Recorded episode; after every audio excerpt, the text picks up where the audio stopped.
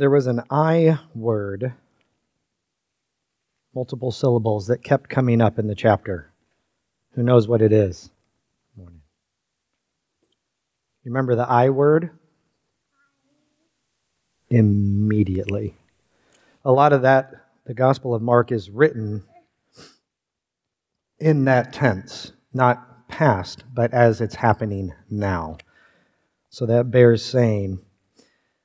This morning, the Baileys and the McNeelys are not vacationing on a beach somewhere. In fact, Pastor Bailey and Pastor McNeely are also preaching this morning in other Evangel Presbytery churches. So we're going to pray for them as well. But it's always fun, as Dr. Bettinghouse says, it's always fun when the B team leads. And he means Team Bravo, Team Bettinghouse, Bradley, Belcher, plenty of B's here. Let's pray and ask for the Lord's hand of mercy on us.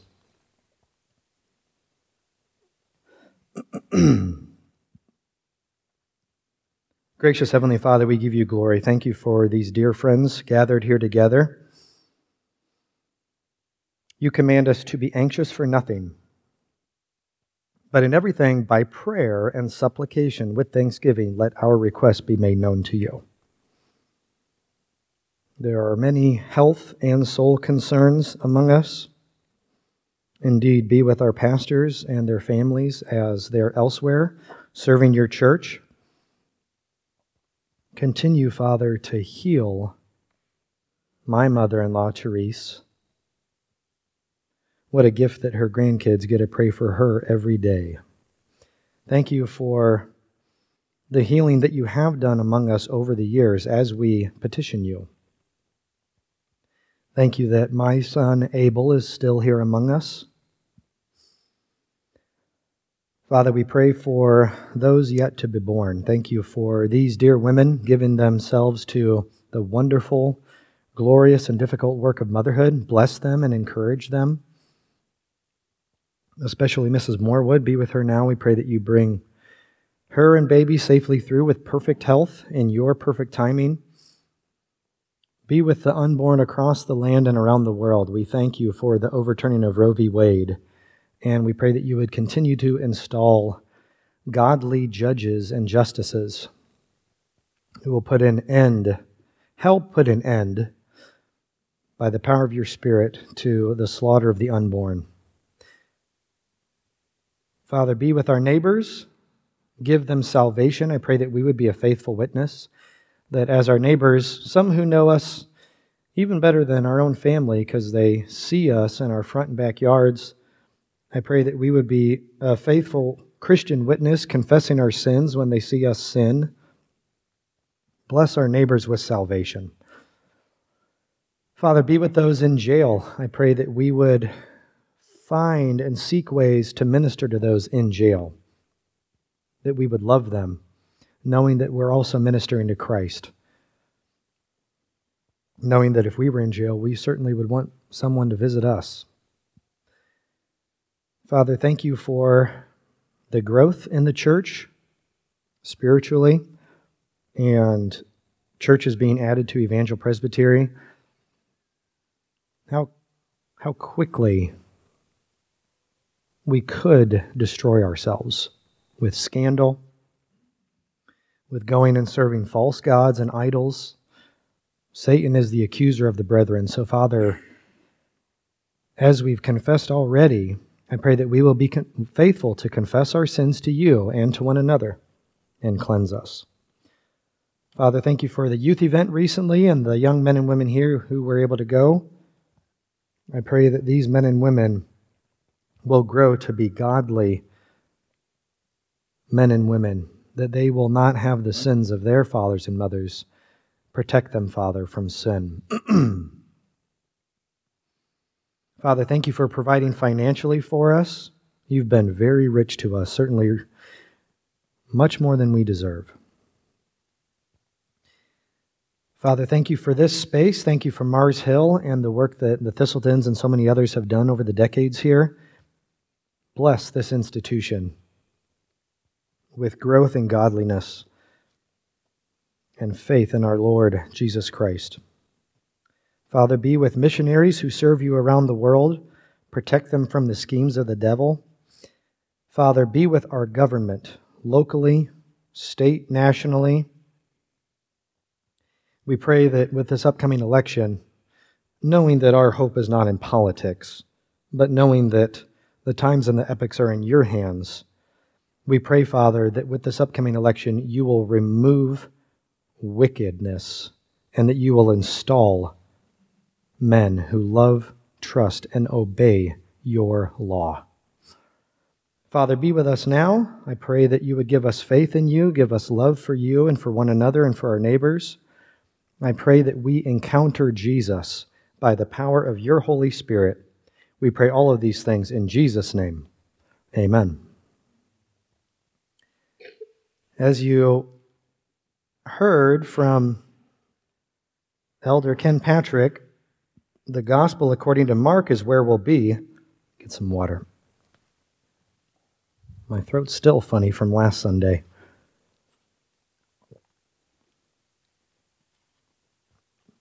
Before Mark, there's a verse in Hebrews that says,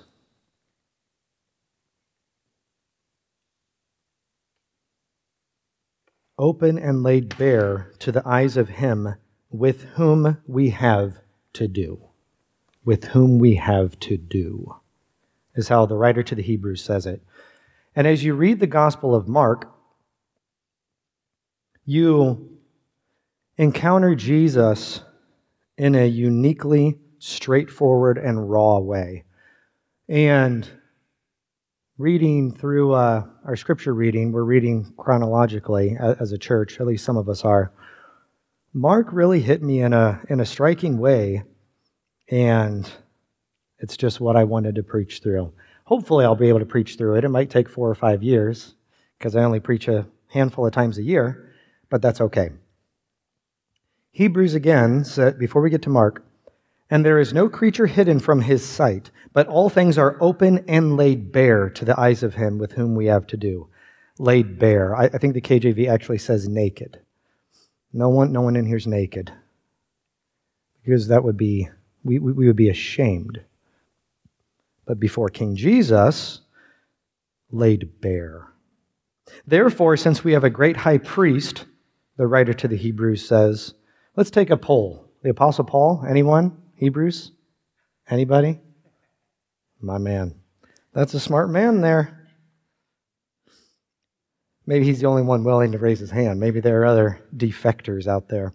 Therefore, since we have a great high priest who has passed through the heavens, Jesus, the Son of God, let us hold fast our confession.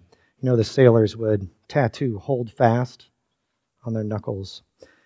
Hold fast our confession, for we do not have a high priest who cannot sympathize with our weaknesses but one who has been tempted in all things as we are, yet without sin. Therefore, let us draw near with confidence to the throne of grace, so that we may receive mercy and find grace to help in time of need. All things are open and laid bare to the eyes of him with whom we have to do. Our Lord Jesus Christ is the judge. Something that this man appreciates. Jesus is the judge of all the earth. He is your judge, and on that day, when you pass into eternity, he is the one you will give an account to. Some people here are very familiar with law, and so you understand the analogies of a judge so far. Others of you are gifted with accounting. There are several governing principles in accounting, some of which I don't even understand. But one thing about accounting is balance, this matching that. Another principle in accounting is full disclosure. You don't want to hide anything. Accountability. Remember King Belshazzar, his feast in Daniel's prophecy. Suddenly, the fingers, this is more terrifying than any film that, that you've ever seen. Suddenly, the fingers of a man's hand emerged and began writing opposite the lampstand on the plaster of the wall of the king's palace. And the king saw the back of the hand that did the writing. Then King Belshazzar was greatly alarmed, His face grew even paler, and his nobles were perplexed. Now, this is the inscription that was written out Mene, Mene, Tekel Upharsin. This is the interpretation of the message. Mene, God has numbered your kingdom and put an end to it. Tekel, you have been weighed on the scales and found deficient. Peres, your kingdom has been divided and given over to the Medes and Persians. You have been weighed on the scales and found deficient. Those are words that you don't want to hear on the day of judgment. Amen, brother? And Jesus is the one with whom we have to do. So, the Gospel of Mark, when I was younger, I was a young Christian. I was first alive in Christ, and then after sitting, uh, I've listened to so many sermons, I began to think, do I really need to hear this gospel thing over and over? Like, I'm saved, I'm a Christian now. Do I really have to hear this again and again? And of course, when you're young, you're foolish. And I mean when you're young, like 37 years old, you're foolish. I got a grin in the back there. I continue to find how foolish I am with what I think and say and do at the age of 37. And that's just here during the day while working. And you younger folks here, well, I'm sorry to break it to you, you just don't know anything yet. That's why you go through grammar school so that it is pounded in you, so that you might grow up and learn something. And that's okay if you don't know anything yet. Plato quoted Socrates, who said, Plato, morons. Socrates, ipse se nihil scire id unum sciat. I don't know Latin. I probably butchered it. Or perhaps scio me nihil scire, or rather scio me nescire. Anybody? You know. It's because my Latin's so bad. Hey, if Pastor Belcher is leading, I'm the most charismatic of the three. We're going to go full on tongues. We're going we're going to go for it. Anything to wake up you repressed reform types. I have a translator. Socrates said, I know that I know nothing. I know that I know nothing. Socrates, one of the most learned men to have ever lived, So don't ever be intimidated when you're arguing with anyone who knows that God is not real because of this or that evidence. Don't be intimidated. The man who argues that God is not there, he is a fool and he knows absolutely nothing. He hasn't even begun. He's the real fool. And the simple fact is that he just loves his sin. I don't believe in God can basically be translated, I love my sin, leave me alone. This becomes apparent in young men and women tempted to leave the faith. Lord forbid the day when a young man comes and says to you, I don't really believe in God anymore. Do you know the proper pastoral response to a man or woman who says that to you? I don't really believe in God anymore. If a man says that, you say, What's her name? And vice versa. He's probably fallen headlong into sin, and that sin feels good, sin that you, stupid mom and dad, have kept him from his whole life. McCartney and Lennon were truly the best songwriting duo of all time. She's Leaving Home is one of the most devastating songs ever written. She's leaving home after living alone for so many years. It's terrible. And instead of repenting and following his conscience, that young man, Lord forbid, he instead wants to put his conscience to death Young men and women, don't do it. Do not run from the faith.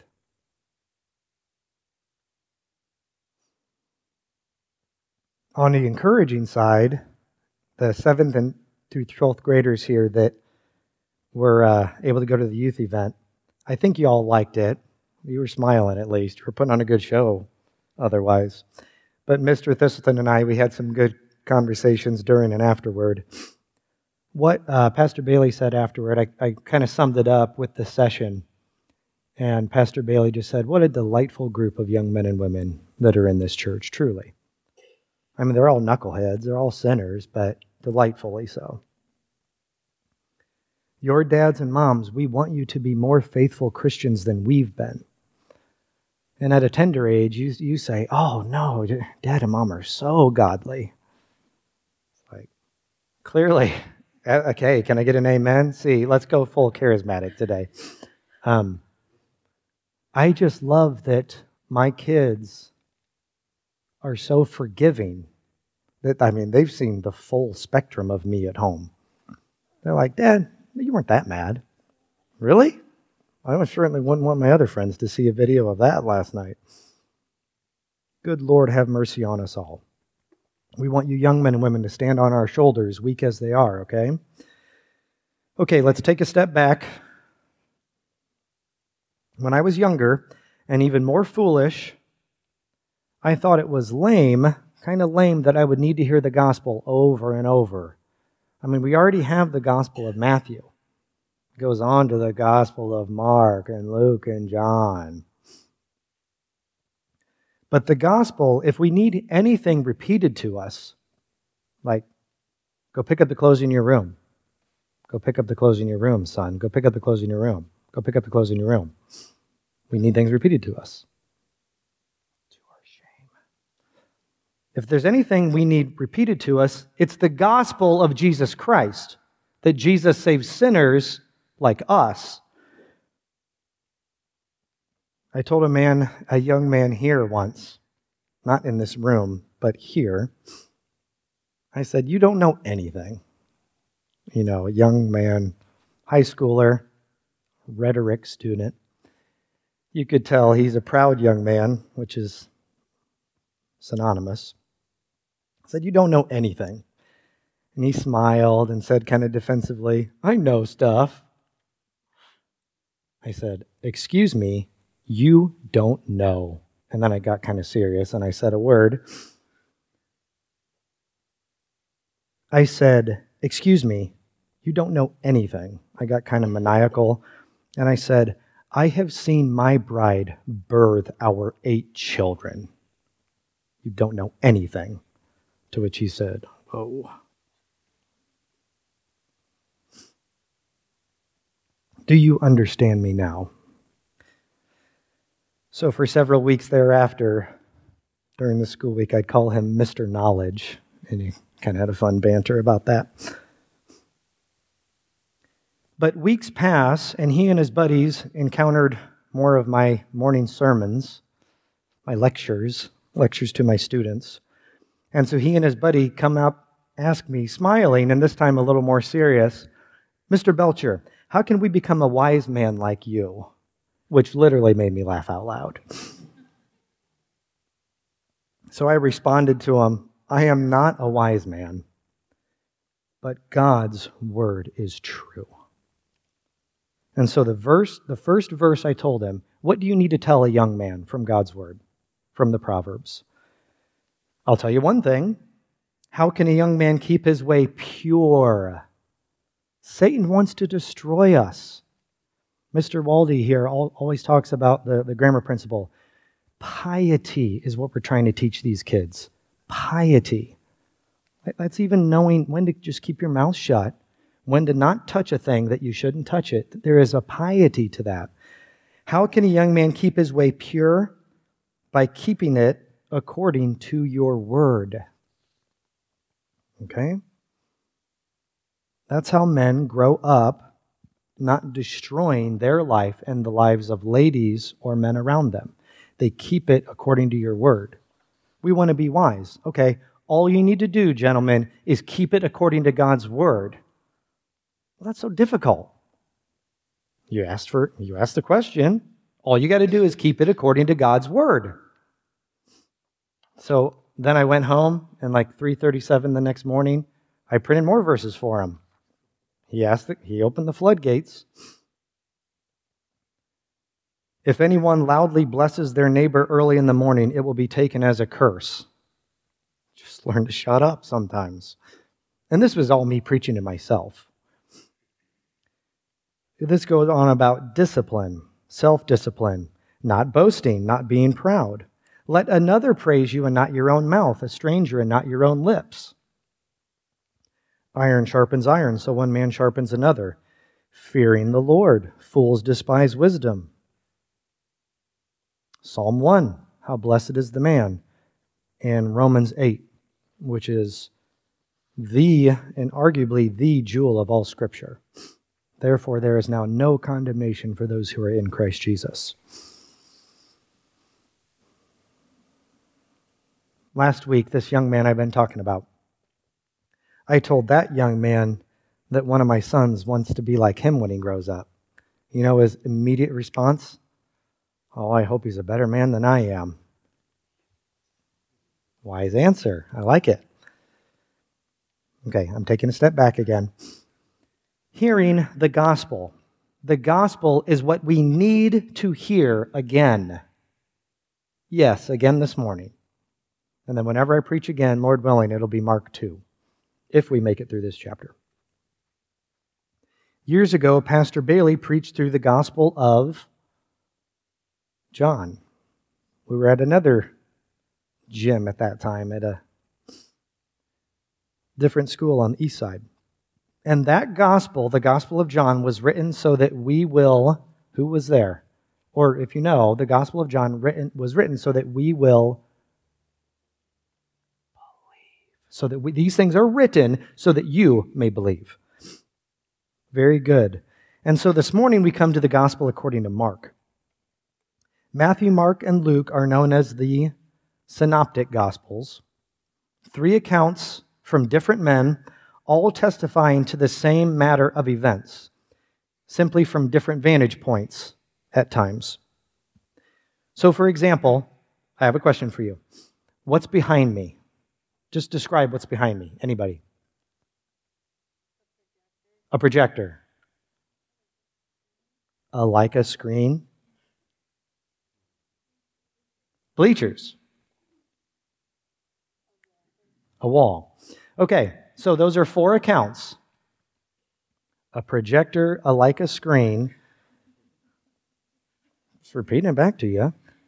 Bleachers and a wall. So those four are inconsistent because they're different accounts, right? They're actually all correct. But I know stuff because I studied Greek more than you do, and I have a PhD from Princeton Theological Seminary, so you're an idiot and the Gospels are false. Right? Don't be thrown off by these Bible scholars. They are fools. They're called professors. The teachers that you have here could run rings around these men, these false professors because these are men of faith. Dr. Giroux here, I'm sorry, I work at Mars Hill. I'm going to drop names. You're just going to have to be patient with me. Dr. Giroux is a truly wonderful man. Another brother, Dr. Congrove in, in, in, in Bloomington, uh, we've talked about getting a new Bible translation. The, the NASB's fine, NKJV's fine, but it'd be nice to have a new Bible translation. And I, I messaged the session, I think, and said, Well, we've got the men. We've got Dr. Congrove, we've got Dr. Giroux. And Pastor Bailey said, We can't give we can't give up Dr. Giroux. He wouldn't be at Mars Hill teaching anymore if he devoted himself to writing a Bible. I shared that with him, and he said, Eh, I'd rather criticize other men's translations than have people criticize mine. What a wonderful man. All the truly godly Christians there, there's a curiosity to them. Wonderful.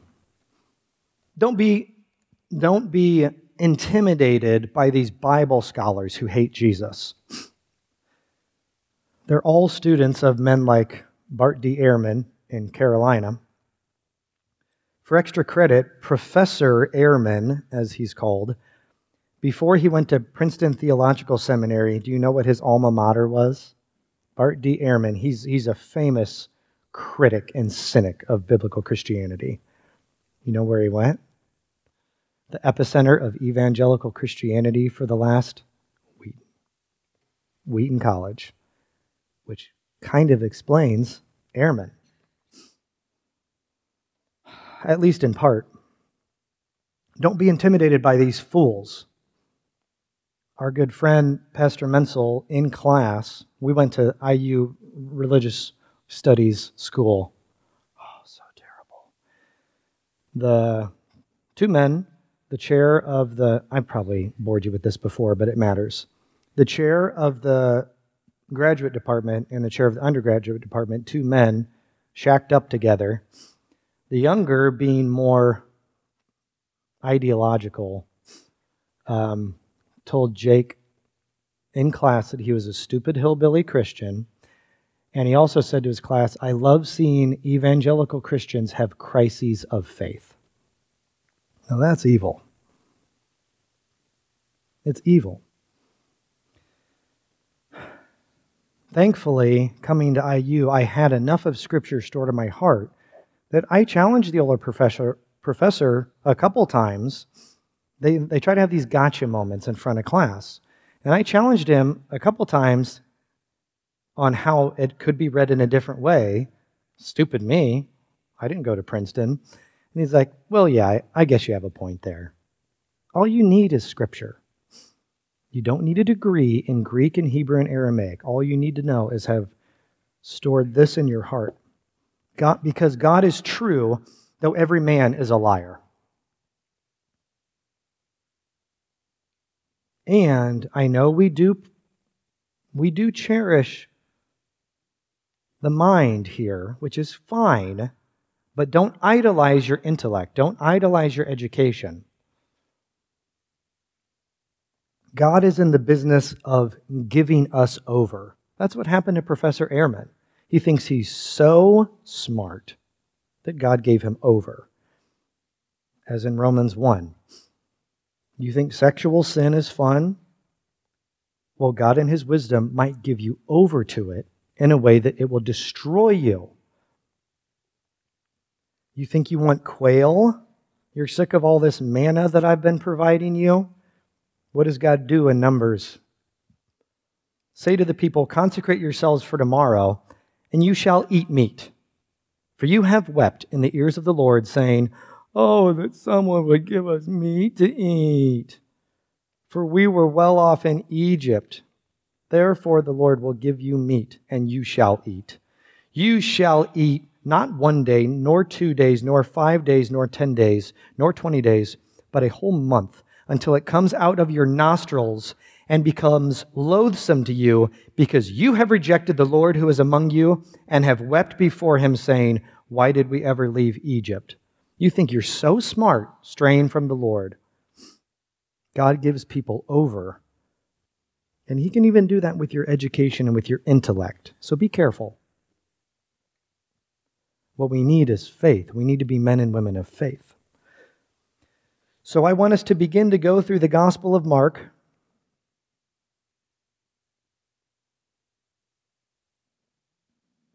Where we see the miracles of Jesus. Thomas Jefferson and other deists, if you will, like him, wanted to rewrite Scripture. He removed the miracles because that's just hogwash. Because Jefferson was really smart. He's smarter than God. I want us to experience and encounter King Jesus. None of us know Jesus like we should, young and old. None of us do. And so we're going to engage in exegesis, not eisegesis, we're going to read the text and examine what it says. We're not going to read into it. We're going to try to do this. Try to see what it actually means. The Gospel of Mark, the word of the Lord, which is eternally true. This gospel is shorter than the Gospel of Matthew. Matthew focused a lot on the sermons of Jesus, a lot of Jesus' words. Like I said, the Gospel of Mark focuses on a lot of the miracles of Jesus, and we see Jesus' humanity. Fully God and fully man, which is the hypostatic union, the combination of divine and human natures in the single person of Jesus Christ. It's a very straightforward gospel. Not so much the interpretation, these are the facts. This is what happened immediately, immediately, immediately. So, why the Gospel of Mark? Mark wrote to the early church, which was being intensely persecuted. Satan wanted to destroy the church before it broke out to the world. Satan failed. Jesus won. Jesus is winning. And what faces us, dear friends, is what has always faced true Christians for the last two millennia. You need the facts. These are the facts. This is what Jesus said. This is what Jesus did. You need the encouragement of this gospel. You need the faith in Christ. We need Jesus raw and uncut. We need to know the coming climax which built to the passion of the Christ his crucifixion, which was followed by his resurrection and his ascension, his pain for your and my endless sins. Because for you to live as a true Christian today in safe Cincinnati, Ohio, United States of America, it will mean discipleship, which means discipline from God's good and provident hand, it will mean pruning you, which never feels good, but results in the fruit. To be a Christian today will mean sanctification. Oh, that's a painful word. You're facing suffering, you're facing temptations, you're facing persecutions, famine, peril, perhaps the sword. If we love Jesus, then we will keep his commandments. And if we keep Jesus' commandments, the world will hate us. And if you hate the sound of this, then you're worldly minded. And so, without further ado, the Gospel of Mark, chapter 1, I'm going to re- read from an older translation with a few words. The ministry of John the Baptist is where we begin. The beginning of the gospel of Jesus Christ, the Son of God, as it is written in the prophets Behold, I send my messenger before thy face, which shall prepare thy way before thee. Who is this? Is this Jesus? Who are we, who are, who are we talking about?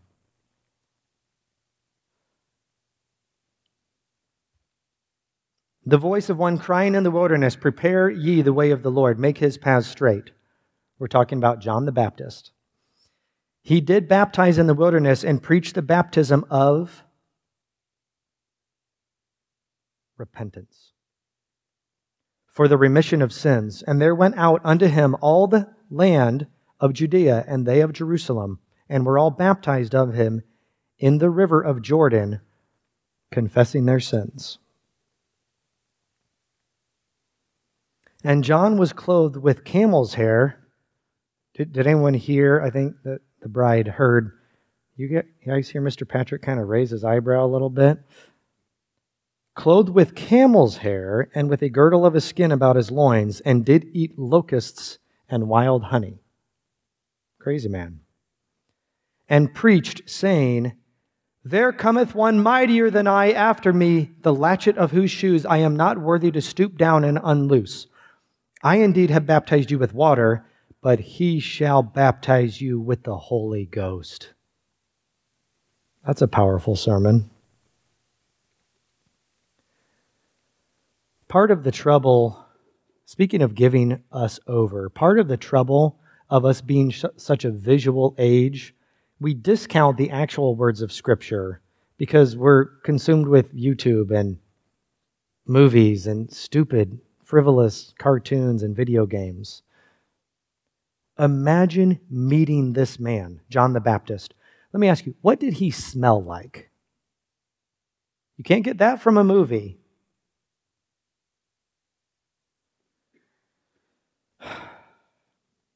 Now we read about the baptism of Jesus, picking up in verse 9.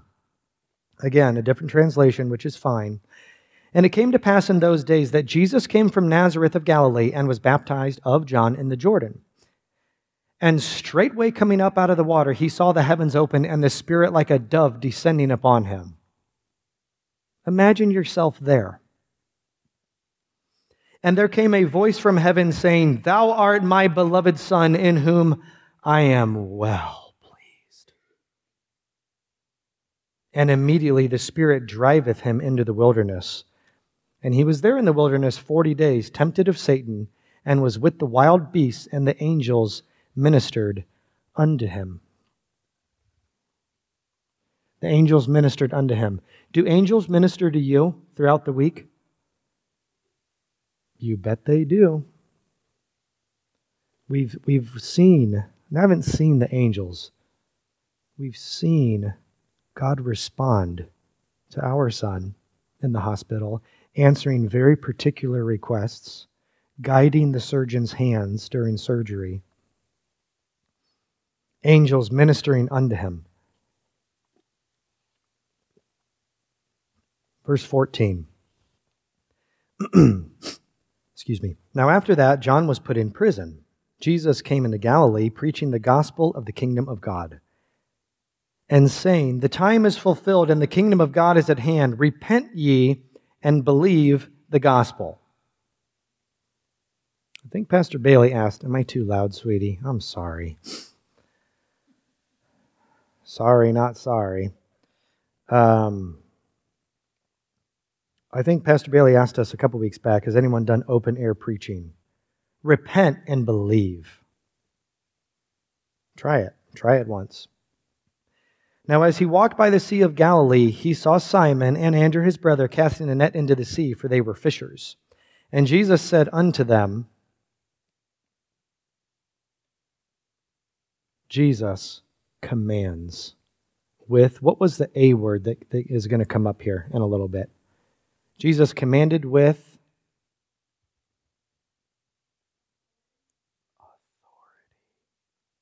authority. Authority. It's a weird thing that he says here.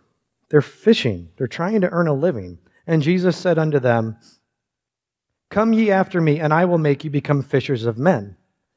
And straightway they forsook their nets. This is why you read different translations. And straightway they forsook their nets and followed him. And when he had gone a little further thence, he saw James the son of Zebedee and John his brother, and also were in the ship mending their nets. And straightway he called them, and they left their father Zebedee in the ship with the hired servants and went after him. And they went into Capernaum, and straightway on the Sabbath day he entered into the synagogue. What a coincidence on the Sabbath day. And taught. And they were astonished at his doctrine, for he taught them as one that had authority and not as their scribes, not as these fools. Sorry for the sniffles.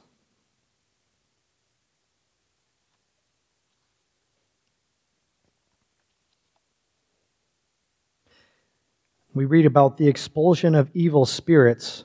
Listen to this with authority. Verse 23 And there was in their synagogue a man with an unclean spirit, and he cried out, saying, what did his voice sound like? You don't know. It's been corrupted by demon possession movies. Saying, Let us alone. What have we to do with thee, thou Jesus of Nazareth? Art thou come to destroy us? I know thee, who thou art, the Holy One of God. So the demon's asking questions of Jesus. Does Jesus submit to the demon and answer the questions? No, no, sir. Jesus will ask the questions and he will give the commands. Thank you very much. And Jesus rebuked him, saying, Hold thy peace and come out of him. And when the unclean spirit had torn him and cried with a loud voice, he came out of him. Notice when Jesus gives a command, ain't no one disobeys Jesus' command. I don't care if you're a legion of demons, you will obey the voice of the Lord. If only we were so obedient. That was kind of a smack. He came out of him, and they were all amazed, insomuch that they questioned among themselves, saying, What thing is this? What new doctrine is this? For with authority commandeth he even the unclean spirits, and they do obey him. And immediately his fame spread abroad throughout all the region round about Galilee. Two brief points. Christ healing many patients is this heading in this translation. Healing many patients as the great physician. And forthwith, when they were come out of the synagogue, verse 29, they entered into the house of Simon and Andrew with James and John, but Simon's wife's mother, Simon's wife's mother, the first pope, Simon's wife's mother lay sick of a fever, and anon they tell him of her. And he came and took her by the hand and lifted her up, and immediately the fever left her, and she ministered unto them. And at even, when the sun did set, they brought unto him all that were diseased and them that were possessed with devils. And all the city was gathered together at the door. And he healed many that were sick of divers diseases, and cast out many devils, and suffered not the devils to speak, because they knew him. and in the morning, rising up a great while before day, he went out and departed into a solitary place, and there prayed. And Simon and they that were with him followed after him. And when they had found him, they said unto him, All men seek for thee. He's speaking with authority. He's healing. He's casting out demons. He is the one that they've waited for their whole lives. The one with whom we have to do. The man who told me all the things that I have done. They're running to him, everybody. They're more eager to come to him than everyone to file into Paul Brown Stadium or Great American. It's just a game.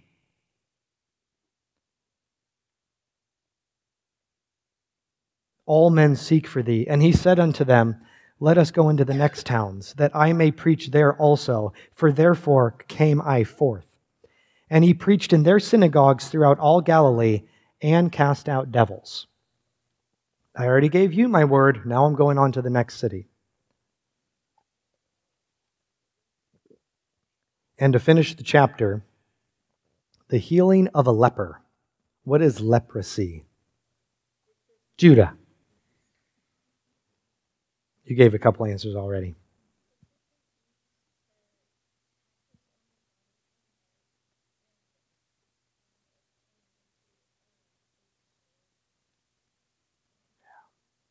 Big sores. It's a skin disease. Is it something you would want to contract? Is it something that if you had it and you find that Jesus might be able to heal you of it, would you want to go to him? How, how, how fast would you run to him? as fast as I could. That is the correct answer, Mr. Bettinghouse. And that and that is what you need to remember with our sins. You run away from your disease and you run to Jesus as fast as you can because he has the life, the life, the eternal life. And there came a leper to him, Jesus, beseeching him and kneeling down to him and saying unto him, if thou wilt, thou canst make me clean. And Jesus, moved with compassion, which we can all learn from, put forth his hand and touched him.